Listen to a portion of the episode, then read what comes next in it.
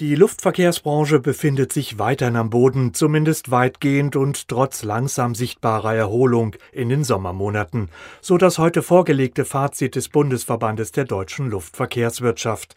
Die im Dachverband organisierten Unternehmen verzeichnen im ersten Halbjahr einen Umsatzrückgang von fast zwei Dritteln und auch die Zahl der Beschäftigten liege zehn Prozent unter dem Niveau von zweitausendneunzehn, dem Jahr vor der Corona-Krise.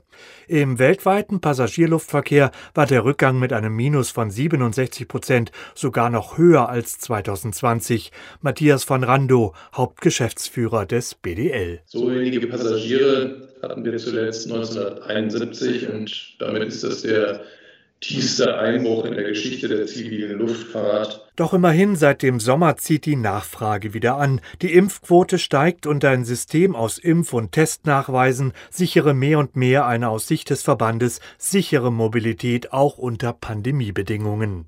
Im Tourismus gibt es jedoch Verschiebungen. Selbstorganisierte Reisen gehen zurück. Grund ist, dass spontane Kurzurlaube und Städtereisen in der Pandemie besonders stark zurückgegangen sind.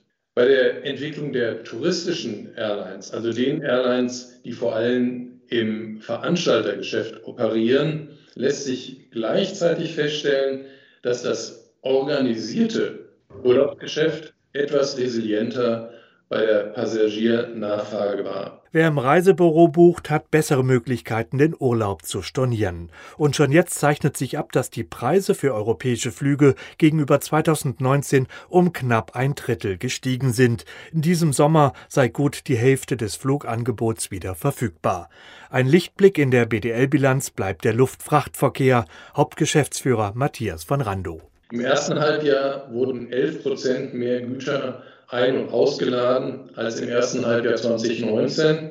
Und damit liegt die Entwicklung in Deutschland sogar über dem weltweiten Wachstumsdurchschnitt, der bei acht Prozent liegt. Mit einer vollständigen Erholung bei der Flugnachfrage rechnet der B D L erst zur Mitte des Jahrzehnts.